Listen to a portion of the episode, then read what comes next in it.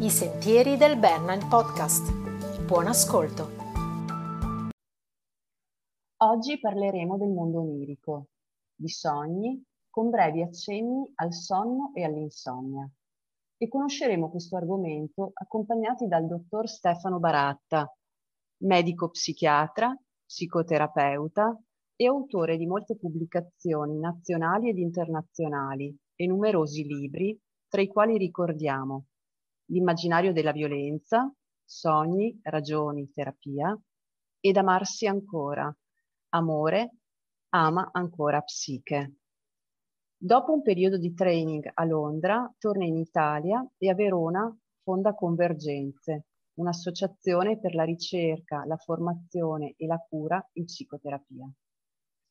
Bene, una delle vie attraverso cui l'inconscio comunica e prova a dialogare con la coscienza dell'individuo assume la forma dei sogni.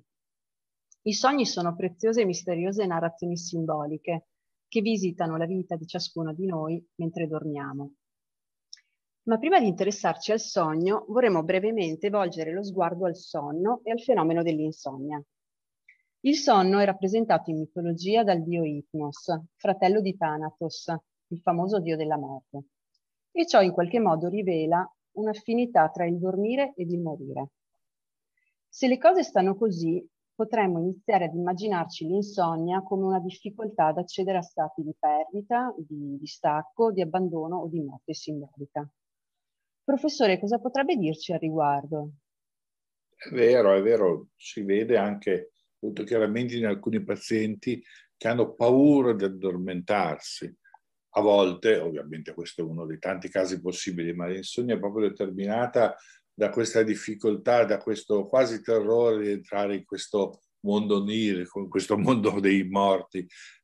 Da lì ovviamente spesso vengono fuori verità scomode, eh, a volte vengono alla luce sguardi terribili sul futuro, mentre altre volte preziosi consigli, ma spesso questo assume anche la forma di di un terribile mondo con cui confrontarsi e che dovremmo imparare a conoscere molto bene per vivere meglio le nostre vite. Tornando invece al mondo dei sogni, può dirci qualcosa sulla loro fonte o sull'origine? Come tutti sappiamo, possono essere eh, determinati ad esempio da, da, sorgenti somatiche. Mi fa male un braccio, sogno di, di spostarlo, di guarirlo ho sete, sogno di bere, ho fame, sogno di mangiare. E questo rientrerebbe nello schema proposto originariamente da Freud, cioè il sogno come appagamento di eh, desiderio. Ma non vi è solo questo, ovviamente, eh, vi è molto di più. I sogni delle volte invece sono delle compensazioni, arrivano a compensare la realtà quotidiana. Quando parlo di questo mi vengono sempre in mente i sogni di un mio paziente che era una persona molto timida, molto intelligente quanto riservata e piena di difficoltà nell'affrontare il mondo femminile. Questa persona un giorno ad una festa vede una ragazza che gli piace, lui aveva 33 anni e non aveva mai avuto rapporti sessuali, neanche un bacio dire il vero però quel giorno non riesce nemmeno a avvicinarsi a questa donna, non dico arrivare a chiederle che sono il numero di telefono, ma neanche a starle, a starle un po' vicino. E torna a casa ovviamente con una, con una grossa frustrazione. Di notte cosa sogna? Di notte sogna che è una spia, una specie di 007, e fa l'amore con la moglie del presidente degli Stati Uniti d'America. Quindi questo sogno arriva a compensare quanto lui di giorno non era stato in grado di avvicinare questa donna, non era stato in grado di, di fare qualsiasi cosa per poterla conoscere, di notte addirittura è l'amante della moglie del Presidente degli Stati Uniti d'America. Così come altre volte sognava di essere Rumenig, che batteva i calci di rigore non ne sbagliava neanche uno altre volte di guidare una Ferrari, vincere campionati, corse difficilissime. Ecco, tutti i sogni che compensano la sua insoddisfazione durante il giorno. Poi vi sono altri sogni che invece chiarificano, chiarificano quello che è successo, ti fanno, ti fanno capire. Ad esempio una persona che venne in terapia arrabbiatissima con i suoi amici e si scagliò contro di loro dicendo frasi tipo non li frequento più, sono ignoranti devo cambiare persone. Insomma, aveva deciso di non frequentare più assolutamente quel gruppo di amici, poi fa un sogno in cui si scopre che la sua rabbia è perché ha una gara di bellezza, così fa, fatta spiritosamente fra amici, lei era diventata l'ultima e non era riuscita a sopportare questa cosa questo sogno di notte aveva fatto capire che la sua rabbia nei confronti di questo gruppo di amici non era tanto per le qualità intrinseche degli amici, ma quanto per la sua delusione, la sua rabbia per essere arrivata ultima a questa mini gara di, di bellezza. E infine poi ci sono i sogni invece che si occupano del futuro, ci sono i sogni che ci dicono come sta andando, ci sono i sogni che propongono una via, che indicano una strada, che propongono delle soluzioni anche per la situazione magari difficile e tragica che sta vivendo il paziente in quel momento. Questo poi torneremo, immagino, su questo argomento e su altri casi, ma è per fare una panoramica un po' generica di alcune possibilità di, di cause, di condizioni che determinano l'insorgenza dei sogni. Grazie stavo riflettendo anche proprio rispetto alle compensazioni, alle chiarificazioni o ai sogni che si occupano del futuro, di come quindi i sogni abbiano un loro scopo, un telos. E sì, questo mi faceva eh, riflettere proprio anche rispetto al concetto di enanziodromia. Quindi se un paziente, un individuo ha un atteggiamento unilaterale dominante, che quindi prevale, in qualche modo schiaccia la vita cosciente, è come se si producesse un movimento uguale e contrario, quindi di indirizzo opposto, che dà vita ad una vera e propria contrapposizione inconscia. Ecco la. Se questa legge regola l'universo, in qualche modo è collegata o collegabile anche al mondo onirico? Sì, senz'altro. Enanziodromia con una tradizione letteraria uh, corsa verso gli opposti, in realtà è un principio che Jung eh, mutua da Eraclito. Ed è, è molto importante perché distingue la psicologia del profondo junghiana da altre psicologie, in quanto considera l'uomo come una totalità psichica, non eh, un uomo separato, inconscio e inconscio, ad esempio, ma un uomo nel suo complesso, per cui conscio e inconscio dialogano fra di loro in un mutuo rapporto.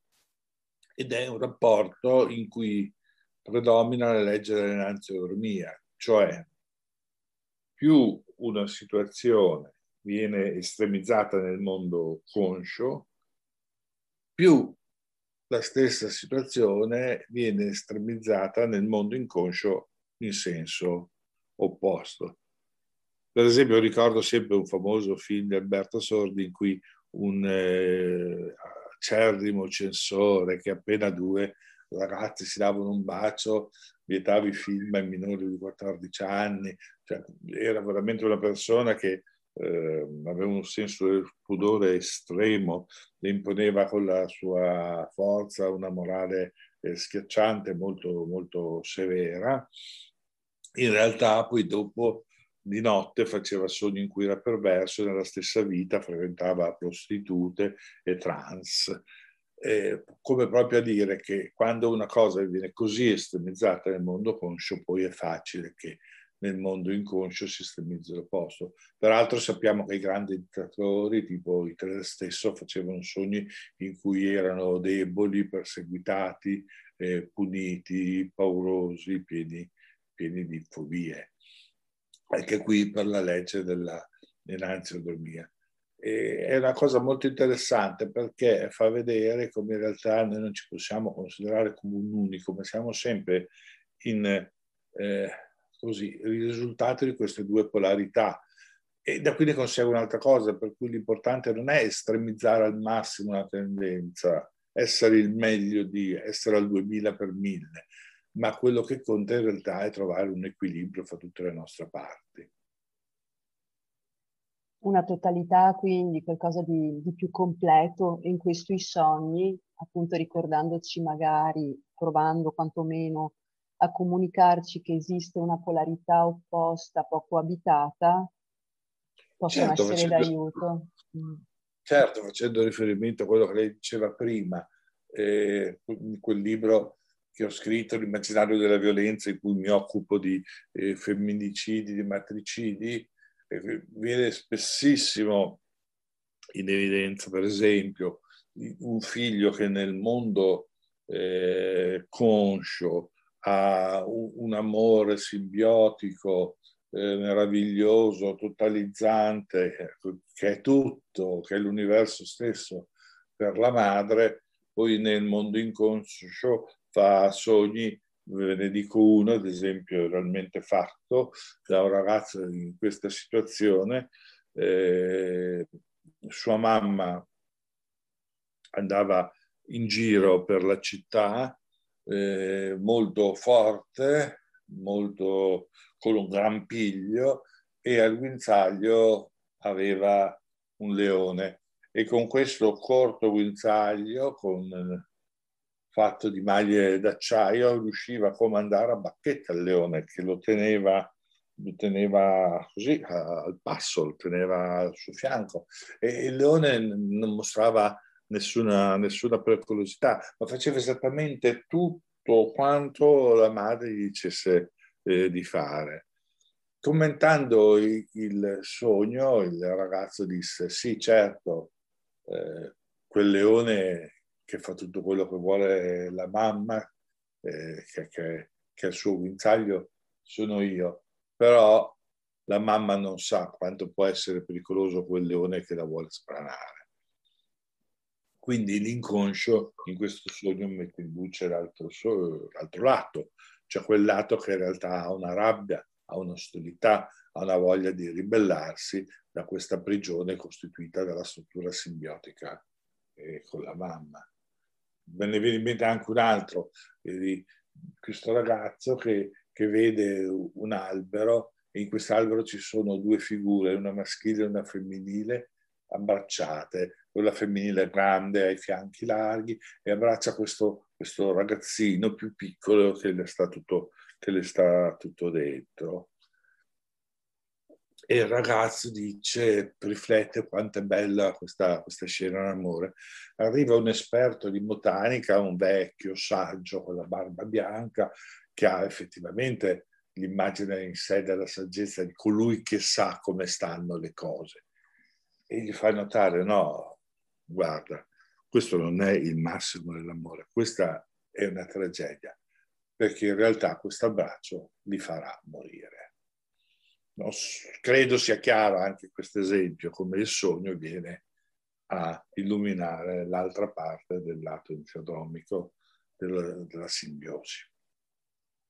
Sì, grazie. Magari li terremo a mente e proveremo a riprenderli eh, rispetto magari al concetto di ombra più avanti.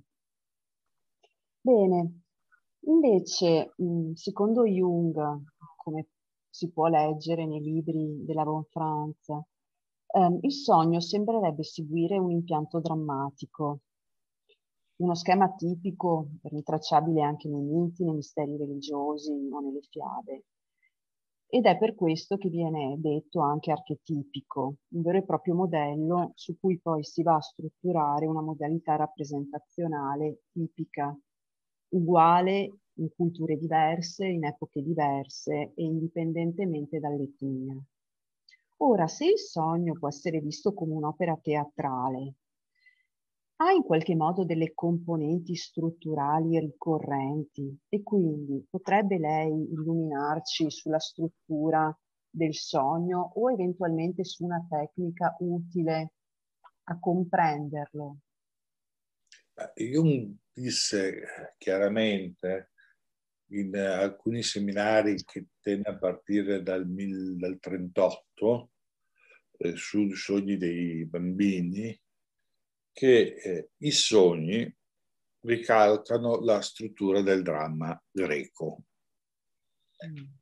Lui addirittura precisò che secondo lui sempre hanno questa struttura, poi noi ne ricordiamo solo dei pezzi ed è per quello che non abbiamo mai o spesso la scena completa. Le fasi sarebbero quattro. La prima fase, dramatis persone, cioè la fase in cui viene presentato il luogo, viene presentato il tempo, che ovviamente può essere presente, ma possono essere anche più tempi presenti dello stesso sogno. Ad esempio, un sogno può riguardare il tempo presente, così come allo stesso tempo riportare al tempo dell'infanzia. Quindi tempo e luogo. Poi vi è la seconda fase, la desis. La desis è una fase in cui i personaggi, quindi molto importante l'analisi degli oggetti del sogno, si dispiegano nell'esposizione, in quello che avrà da lì poco ad accadere. Quindi dall'analisi di luogo, tempo, personaggi ed azione si passa alla crisi, la crisi, cioè il momento culmine. L'azione porta ad una situazione che culmina in eventi rischiosi, in eventi catastrofici, in eventi pericolosi, con una massima tensione che spesso è anche vissuta nel sogno e del segnatore, a volte portando fino al risveglio. Ed infine la quarta ed ultima fase è quella della lisis, cioè la lisi, lo scioglimento, la risoluzione del problema, così come l'inconscio propone di risolvere il problema. Come diceva lei prima, in questo senso l'inconscio è teleologico, cioè l'inconscio per Jung porta, tende a mostrare un percorso, tende a un fine che ha ovviamente a che fare con l'individuazione del sé, con la ricerca del proprio sé.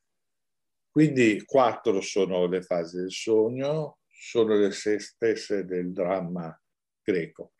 E questo per chi fa il terapeuta è molto utile perché quando delle volte proprio di un sogno non si capisce nulla, analizzare una per una queste fasi dà già tantissime informazioni che mettono, che mettono sulla strada, che ci danno delle piste, capire qual è l'argomento principale del sogno, capire quali epoche della vita riguarda, capire se sta, vuol dirci qualcosa di preciso e cosa vuole dirci, capire come l'inconscio propone di risolvere questo tema, sono tutte cose molto molto utili per la terapia stessa. Certo, sì, vista la complessità poi dell'oggetto. E proprio parlando di oggetti, lei diceva appunto nella seconda fase compaiono elementi, personaggi, eh, persone fisiche, animali o altro. Ecco, questi oggetti del sogno, come possono essere considerati, ovvero nella differenza tra un'interpretazione da un punto di vista soggettivo od oggettivo? Beh, questo è un altro grande tema, un problema che ci poniamo sempre quando cerchiamo di interpretare, di capire qualcosa eh, di un sogno. L'interpretazione oggettiva e l'interpretazione eh, soggettiva, cioè in termini più semplici, questo oggetto, questo personaggio, mettiamo, è una parte psichica mia o il sogno parla di questo personaggio. Per esempio, io ricordo un nostro collega che durante una supervisione mi portò un sogno in cui lui pigliava il caffè eh, con una persona eh, che frequentava, che faceva parte del suo ambito di lavoro e fraternizzavano, avevano un buon rapporto E poi mi disse, ma è strano, perché questa sul lavoro è una persona che non mi piace, è una persona da me, ma un po' da tutti ritenuto un po' come un approfittatore, come quelli che si, si vogliono avere sempre guadagno dalle situazioni, una persona di cui non ci si può affidare molto, bisogna stare attenti a cosa gli si dice, capace di dirlo a tutti o addirittura di usarlo coi capi per, per, fare carriera, per metterti in cattiva luce. Eh, a questo punto eh, ci sono due le possibilità l'inconscio ti sta dicendo stai attento, c'è un problema con questa persona, probabilmente stanno succedendo delle cose, renditi conto che devi aprire gli occhi e capire cosa sta succedendo nel tuo ambito lavorativo. E questa sarebbe un'interpretazione oggettiva, cioè l'interpretazione riguarda il mondo oggettivo, quello che sta succedendo là fuori. C'è poi invece spazio a un'interpretazione soggettiva, e cioè questa persona nel sogno rappresenta una parte psichica del sognatore stesso e quindi come sarà questa parte? Sarà come lui ha descritto, almeno per alcune cose, la persona che ha sognato. E quindi ci dobbiamo chiedere, ma come sta il nostro paziente con questi aggettivi, l'avidità, il volerne approfittare, l'eccessiva ambizione, il non essere affidabile, il non essere una persona che dà amicizia ma vuole solo prendersi cose, Questa, questo grid terribile di, di certa gente. È certo. chiaro che è un mondo completamente diverso. In questo caso riguarderebbe, riguarderebbe una persona a cui magari se si fa la domanda ma lei come sta, avidità per dire lei come sta con questi aggettivi, ce li ha anche lei o lei non ce li ha? Eh, magari eh, si, si possono fare dei grossi passi avanti se, si deve, se il sogno vuol dirti di ma andiamo a analizzare questo aspetto del paziente perché questo sogno non vuole parlare di quella persona, ma vuol parlare di... C'è poi, ovviamente, un caso, molti casi, ma uno in cui questo è quasi sempre presente, in cui la componente soggettiva e la componente oggettiva coesistono. E non è difficile capirlo, non è difficile intuirlo, è il caso in cui si sogna il proprio partner. E questo perché? Perché l'interesse per il partner deriva dal fatto che io mi innamoro se proietto le mie parti controsessuali sull'altra persona, nello schema eterosessuale ovviamente. Certo. Per cui io, uomo, posso innamorarmi di una persona, donna, se proietto un mio aspetto femminile su di lei. Se no, non ho nemmeno il codice per innamorarmi di lei. E ovviamente per la donna succede lo stesso. Una donna si innamora di un uomo se proietta delle sue parti controsessuali, cioè delle sue parti maschili, eh, su di un uomo. Cosa ne consegue? Ne consegue che quando io sogno il mio partner, sogno lei come partner, ma essendoci stata una proiezione di parte mia, sogno ovviamente anche delle mie parti soggettive. Per cui quando sogno il compagno o la compagna, c'è quasi sempre un mescolarsi dei due fattori. Questo può essere molto utile nuovamente nel processo individuativo di sviluppo personale, perché è come dire che eh, tramite l'altro, il partner nella vita reale o l'altro nel sogno, eh, il singolo può incontrare parti di sé che ancora non conosce, parti parziali che appunto sono state proiettate in qualcun altro. Certo, questa è una delle grandi cose dell'amore, che la coppia, come intendo io, cioè un'entità nuova, qualcosa che non è formato semplicemente da uomo, donna, da uno più due, ma qualcosa di nuovo, un'entità, una meta-entità che ha i suoi meccanismi psicologici, il suo inconscio, l'inconscio della coppia, il rimosso, il rimosso della coppia, il futuro, il destino, il futuro, il destino della coppia, non dell'uno più l'altro, ma proprio della coppia come entità. E quando una coppia funziona, ha proprio, fra tante altre cose, questa grandissima cosa di svelare e di ampliare la personalità del singolo. E proprio mi colpivano le parole inconscio, rimosso, e quindi a questo punto forse potrebbe essere prezioso per i nostri ascoltatori anche una breve descrizione della psiche umana e quindi di conscio ed inconscio nella visione eh, di Carl Gustav Jung, che si distingue, eh, come sappiamo, da quella di Freud. Perché se il sogno in qualche modo rivela l'inconscio, tramite il suo linguaggio particolare, metaforico, immaginativo e simbolico, poter sapere qualcosa in più dell'io conscio, dell'inconscio personale, dell'inconscio collettivo potrebbe essere molto utile. Cosa può dirci a riguardo? Che ci servono sei ore, però così. Brevemente, sì, l'argomento è immenso. Bignami, veramente un bignami ingiusto, però per dare qualche, qualche nozione, come è noto, eh, l'inconscio per Freud è è spesso un po' un disturbo. Gli atti mancati, i lapsus determinati dall'inconscio sono degli inceppi, sono degli incidenti, sono qualcosa che va rimosso, guarito, eliminato e è meglio se non ci si cade più sostanzialmente.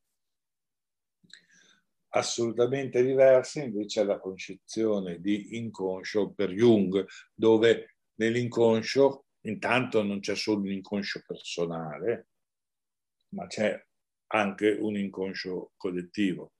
Per capirci, Picasso, scendendo nell'inconscio dei popoli, dipinge Guernica, così nel 1937 riesce a anticipare le storture, le torture, le atrocità dei campi di concentramento, della guerra, dei bombardamenti.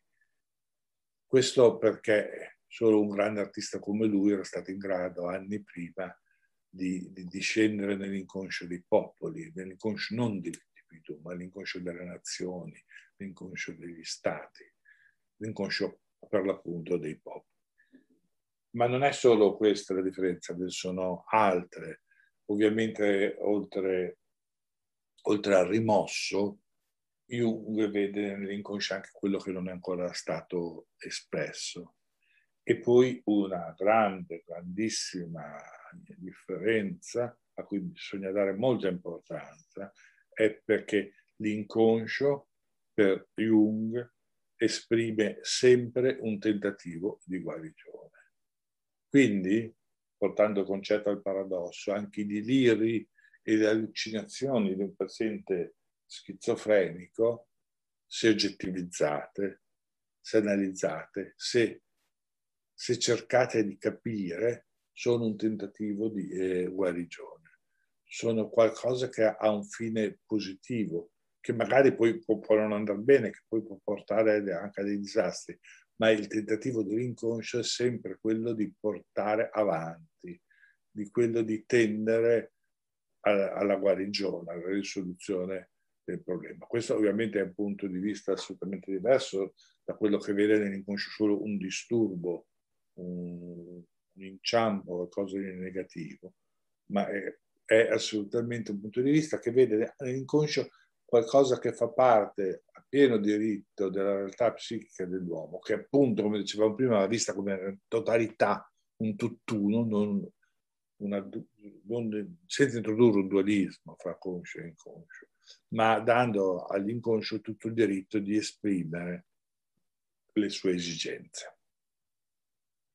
Una parte alla pari in qualche modo, una collaborazione? Una collaborazione, una parte del tutto.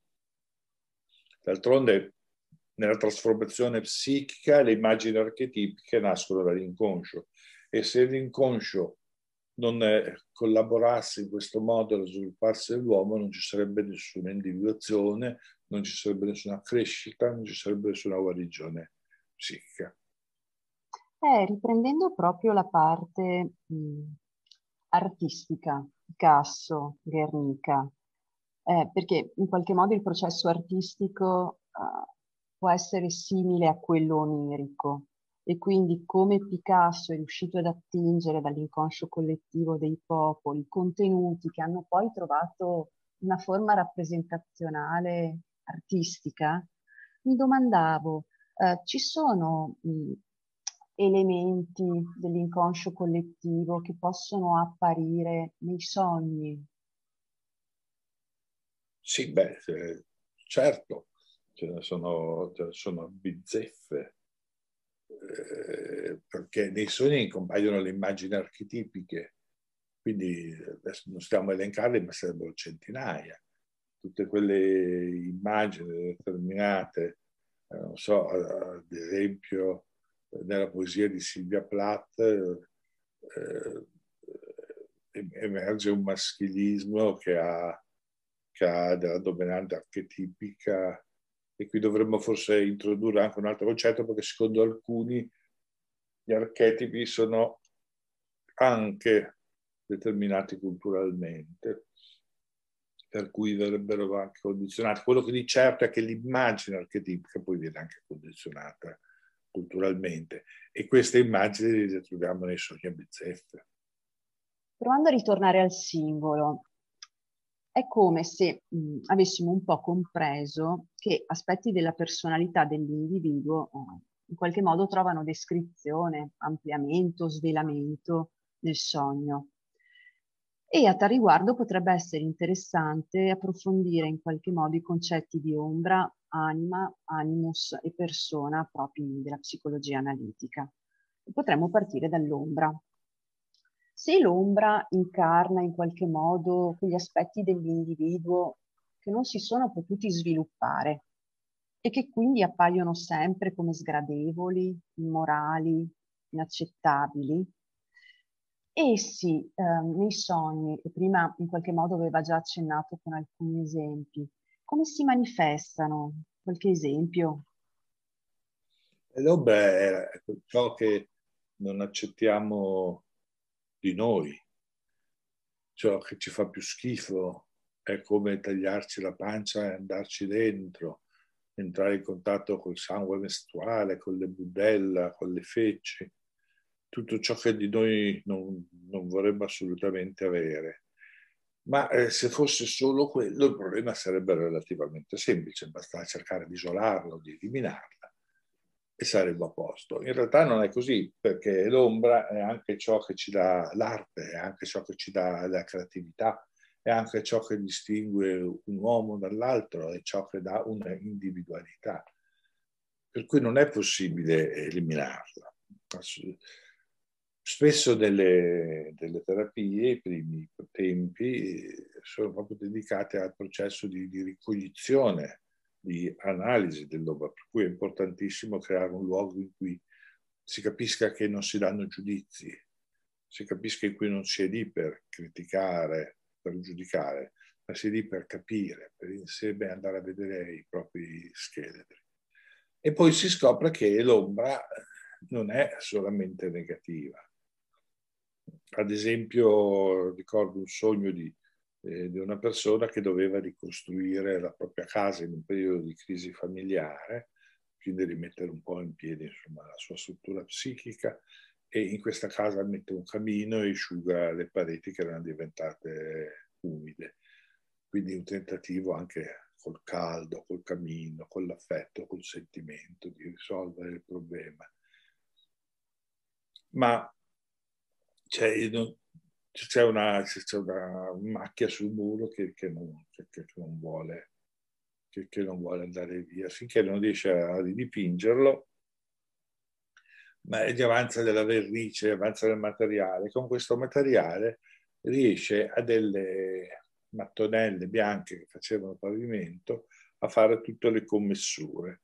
Quindi questo materiale di scarto, che potremmo prendere come l'ombra, in realtà non è stato buttato via, ma è stato usato per, per riunire, fare tutti questi quadrati, e i quadrati è già un'immagine che ha a che fare con la totalità, ha a che fare con l'incisione nel cerchio del mandala, rimanda a sé.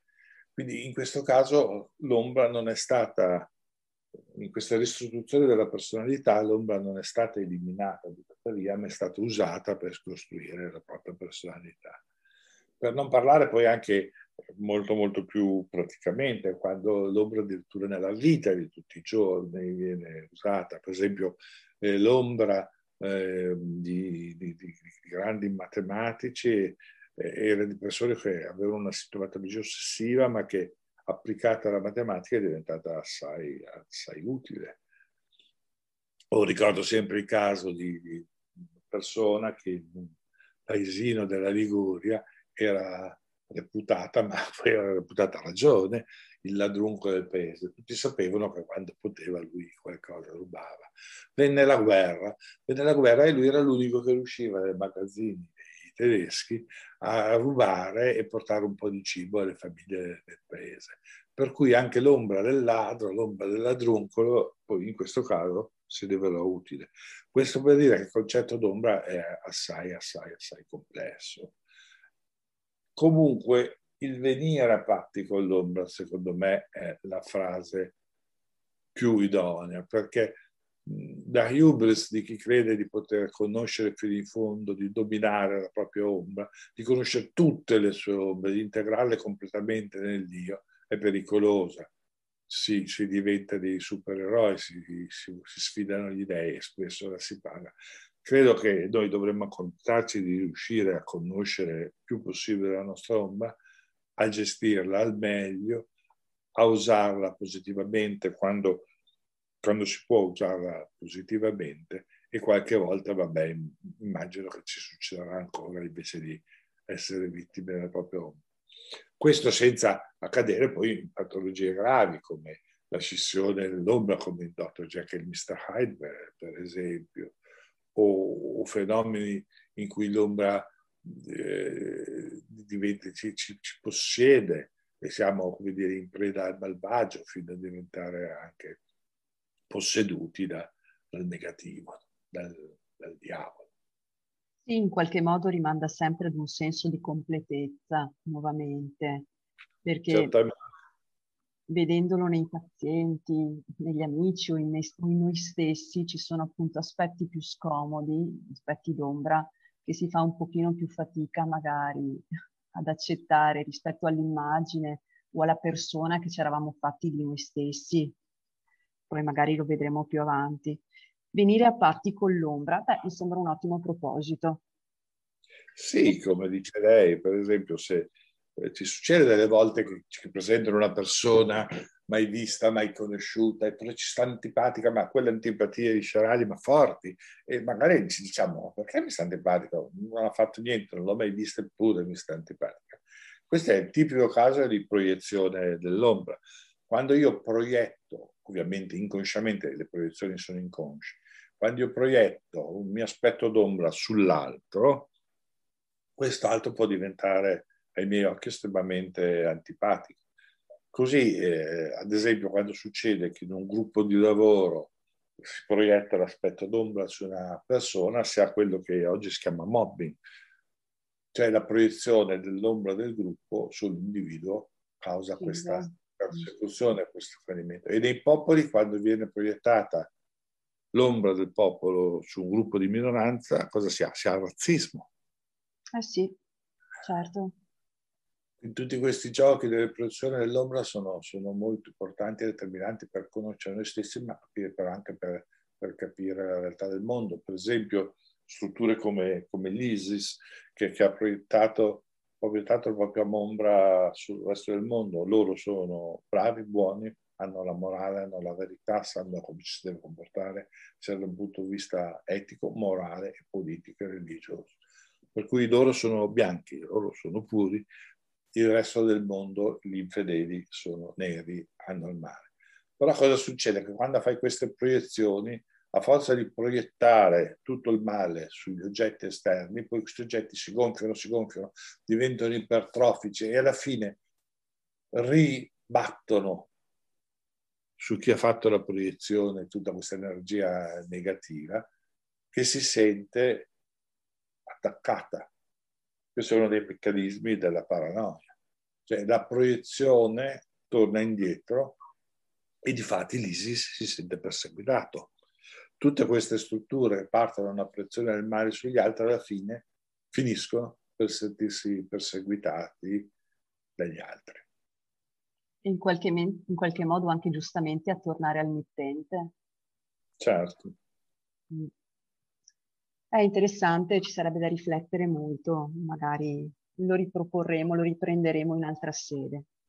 Invece, professore, tornando all'anima e all'animus, altri due enormi concetti della psicologia analitica, eh, noi sappiamo che sono le rispettive controparti sessuali, quindi nel profondo di un uomo esiste una donna e nel profondo di ogni donna c'è un uomo. Ora, questi elementi appaiono nei sogni in che modo e a che fine? È una domanda veramente questa da, da mille punti, nel senso che è vastissima. Chiaramente compaiono, l'anima ha una grande tendenza a personificarsi, Maria Beatrice, Elena di Troia, mille modi, può comparire nei sogni così, però fa anche l'animus. A proposito dell'anima, c'è da dire che Jung usa il concetto di anima almeno in quattro modi diversi, ma mi pare particolarmente interessante dire che oltre alla parte femminile dell'uomo, anima sta anche a indicare una funzione psichica. Questa è un'altra grande intuizione, cioè la funzione psichica che media tra conscio e inconscio. Quando del materiale psichico sta, eh, eh, vuole arrivare al conscio, spinge dall'inconscio per arrivare al mondo della conscietà, c'è questa barriera, questa funzione chiamata anima che più o meno filtra queste immagini e grazie anche a un relativo spiazzamento dell'io, queste immagini possono arrivare al conscio e determinare la messa in atto di questi simboli che è proprio il preludio alla trasformazione psichica. Per far questo è chiaro che ci vuole una buona funzione psichica che medi e che non faccia arrivare al conscio queste immagini psichiche con tutta la loro violenza, se no queste possederebbero l'io del sognatore e il sognatore diventerebbe un individuo in preda dei suoi elementi inconsci. Potrebbe essere posseduto dalle figure psichiche interne. Quindi sia relazione che filtro. Certo, anima come principio di relazione e anima come, e come filtro, perché troppo, sarebbero troppo violenti, troppo potenti, troppo distruenti se arrivassero questi elementi inconsci così come sono completamente nel, nel mondo conscio.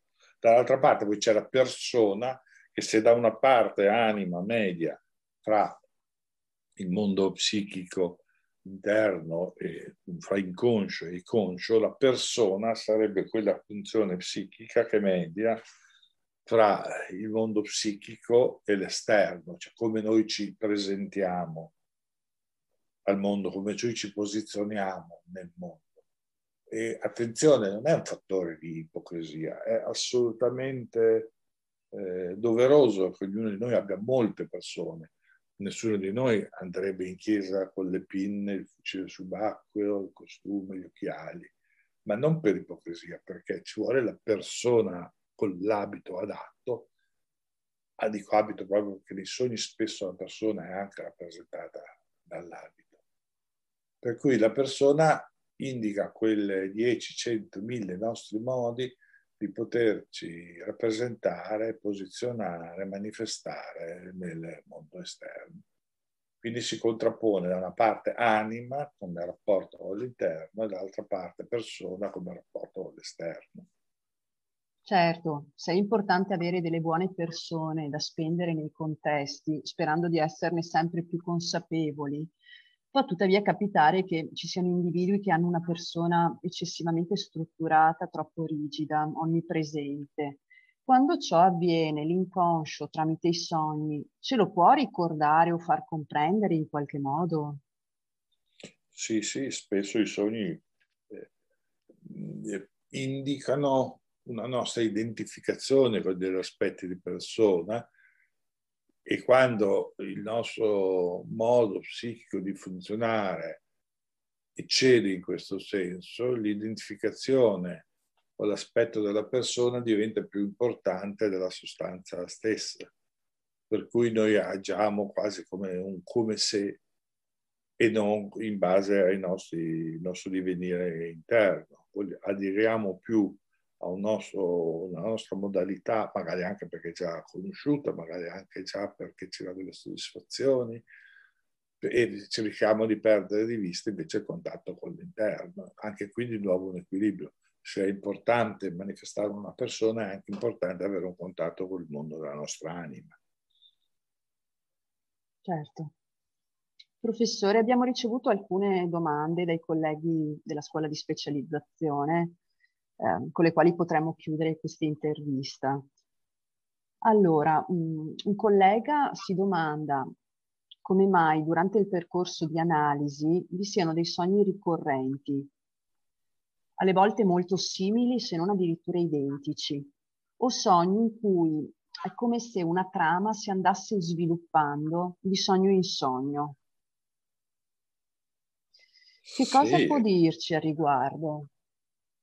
Sì, è vero, è tipico, i sogni ricorrenti sono semplicemente eh, dovuti al fatto che eh, la lingua batte dove il dente duole. Mm. Finché un aspetto psichico non è riconosciuto, non è analizzato, non si cerca di risolverlo, l'inconscio continua, continua a riportarti lì, anche da un punto di vista prognostico, eh, anche da un punto di vista di analisi del percorso della terapia, sono utili perché ti dicono cosa sta eh, succedendo. Per esempio, un mio paziente che ha un padre eh, generale, veramente generale nella vita, estremamente duro e severo, e che era cresciuto alla sua ombra, sognava sempre di voler di qualcosa, ma che il padre non prendeva a sberle. Allora, ti faceva fare brutta figura di fronte agli altri in ambito militare, agli altri soldati, e lui piangendo se ne andava via. E questo si ripeteva nella sua vita ogni quella volta doveva affrontare qualche compito, qualcosa che lui riteneva difficile, finché nella vita lui non riuscì a trovare una donna. E quando iniziò questo rapporto con la donna, e questo fece in modo che anche lui diventò più sicuro di, di se stesso, fece un sogno, tutto come al solito, padre, però alla fine quando il padre si stava per dare la solita sberla, arrivava un altro generale più generale del padre che dava una sberla al padre generale. E da quel momento in poi il sogno non si ripete più. Grazie. Invece, situazione quasi opposta. Pazienti che non portano i sogni, ripetono di non ricordarli o sono addirittura convinti di non sognare. A questo punto in terapia che cosa si può fare? Cioè, ha senso invitare il paziente a ricordarli o conviene lasciar correre e attendere che qualcosa, anche proprio rispetto anche alla funzione anima di cui parlava prima, faccia il suo corso? A me non è mai successo, è successo ovviamente che i pazienti dicessero questo, ma non è mai successo che poi nel corso della terapia i sogni non arrivassero. Secondo me ha senso uh, parlare con loro dei sogni e dire che se un giorno arriveranno ne parleremo perché aiutano, perché possono anche dare delle cose in più alla terapia, che comunque la terapia la, la, la si fa lo stesso e che se un giorno ci saranno dei sogni, come io ho visto che, che succede, ne parleremo. Non mi ripeto, non mi è mai successo che attivando un processo psichico nella relazione terapeutica non si attivi anche il mondo onirico. Prima o poi con tutti i miei pazienti si è sempre attivato. Quindi avviene e prima di ciò evidentemente ci sono delle difese che in qualche modo... Già questo è come anche i pazienti che non riescono a associare, già questi sono dei, dei, dei, dei in inglese dei complex indicator, dei, degli rimarcatori del complesso, insomma, ti danno un'idea di, di, dove sta girando il complesso e di come eh, il paziente si sta difendendo. Sì, certo. Potremmo chiudere con, con questo interrogativo. come psicoterapeuti, quali competenze potrebbero essere più utili all'interno di una terapia per trarre il meglio nei confronti dei contenuti onirici dei pazienti? Beh, senz'altro una curiosità per il mondo dell'arte, per il mondo dell'immagine in qualsiasi sua espressione,